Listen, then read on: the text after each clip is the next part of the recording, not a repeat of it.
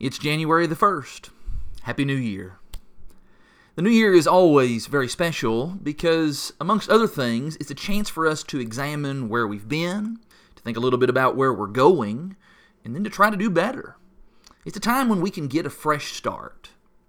And that must have been how Israel felt back in Exodus chapter 12.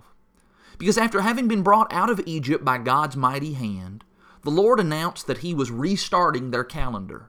In verses 1 and 2, the Lord said to Moses and Aaron in the land of Egypt, This month shall be for you the beginning of months. It shall be the first month of the year for you. This was, in effect, New Year's Day, 1444 BC. It was such an important day and such an important occasion that God started the calendar all over for Israel. Because for Israel, everything changed that day. One day they were slaves and subject to harsh Egyptian taskmasters, but the next day they were free people, free to serve and worship Jehovah God. Now that, that's the definition of a fresh start. And so as we stand on the precipice of our own new year, it's possible for us to waste the wonderful opportunity that January 1 brings to us.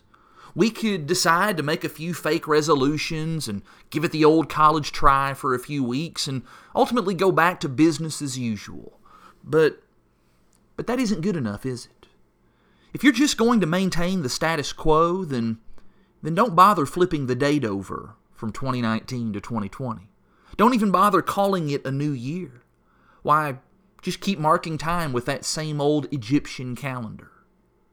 If, on the other hand, you're willing to get serious about changing, if you really want a fresh start, then grab this new year by the throat and make a fresh start.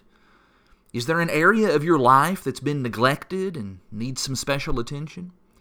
Is there some sin that needs to be confessed and repented of? Is there a relationship that needs healing, an apology that needs to be made? Perhaps a fresh start means letting those who care about you know that everything is not okay, or simply just asking for help. Maybe your fresh start means doing some prioritizing, less of this and more of that. Whatever it is, the steadfast love and the mercies of the Lord are new today. Lamentations 3 22 and 23.